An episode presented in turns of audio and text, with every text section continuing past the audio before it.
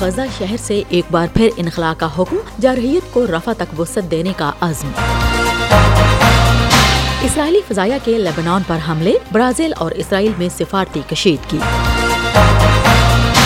صدر بائیڈن کا opposition leader نولنی کی موت کے بعد ماسکو کے خلاف اضافی تعزیرات پر غور۔ وائس آف امریکہ، واشنگٹن سے اہم خبروں کے ساتھ سادیہ زیب رانجھا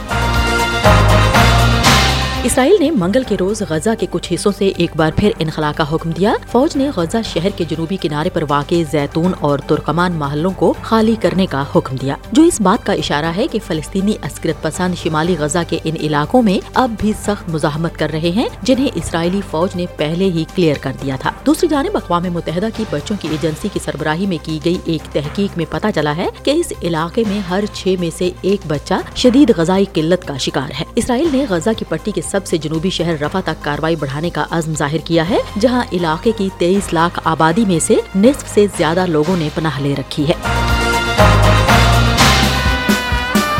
ہمارا یوٹیوب چینل سبسکرائب کیجیے پتا ہے YouTube dot com slash Urdu V O A news.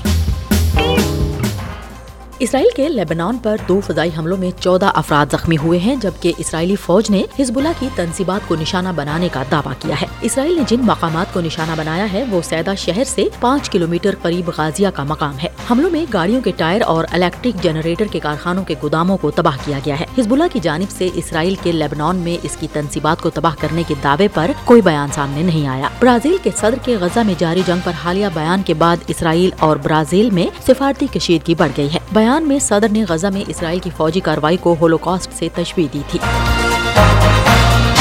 صدر جو بائیڈن نے کہا ہے کہ وہ روسی اپوزیشن لیڈر الیکسی نولنی کی جیل میں موت کے بعد ماسکو کے خلاف اضافی تعزیرات عائد کرنے پر غور کر رہے ہیں۔ وائٹ ہاؤس میں صدر بائیڈن نے رپورٹرز کو بتایا کہ ہم نے پہلے ہی روس پر پابندیاں عائد کر رکھی ہیں، لیکن امریکہ مزید پابندیاں لگانا چاہتا ہے۔ صدر گزشتہ ہفتے روسی صدر ولادیمیر پوٹن اور ان کے ساتھیوں کو نولنی کی موت کا براہ راست ذمہ دار ٹھہرا چکے ہیں۔ نولنی کی موت ایسے وقت میں ہوئی ہے جب صدر بائیڈن یوکرین، اسرائیل اور تائیوان کے لیے پچانوے ارب ڈالر کا انٹرنیشنل سیکیورٹی اسسٹنس کا پیکج کانگریس سے منظور کرانے کی کوشش کر رہے ہیں، جس کی متعدد ریپبلکن قانون ساز مخالفت کر رہے ہیں۔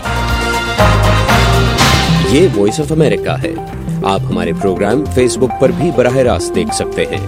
پتا ہے Facebook dot com slash V O A Urdu food and agriculture organisation کی علاقائی کانفرنس برائے ایشیا اور بحر الکاہل کا سینتیسواں اجلاس سری لنکا کے دارالحکومت کولمبو میں شروع ہوا، جس کا مقصد زرعی خوراک کے نظام میں اصلاحات اور وبائی امراض اور ماحولیاتی بحرانوں سے بحالی کے طریقوں پر اتفاق کرنا ہے۔ یہ کانفرنس ایجنسی کی ایک رپورٹ کے دو ماہ بعد سامنے آئی، جس میں بتایا گیا تھا کہ خطے میں تقریباً تین سو اکہتر ملین افراد غذائی قلت کا شکار ہیں۔ گزشتہ سال دسمبر میں شائع ہونے والے ایف اے او کے Asia and Pacific regional overview of food security and nutrition کے مطابق تقریباً چوبیس فیصد آبادی درمیانے درجے یا شدید غذائی عدم تحفظ کا شکار ہے، جبکہ خواتین کو مردوں کے مقابلے میں زیادہ غذائی عدم تحفظ کا سامنا ہے۔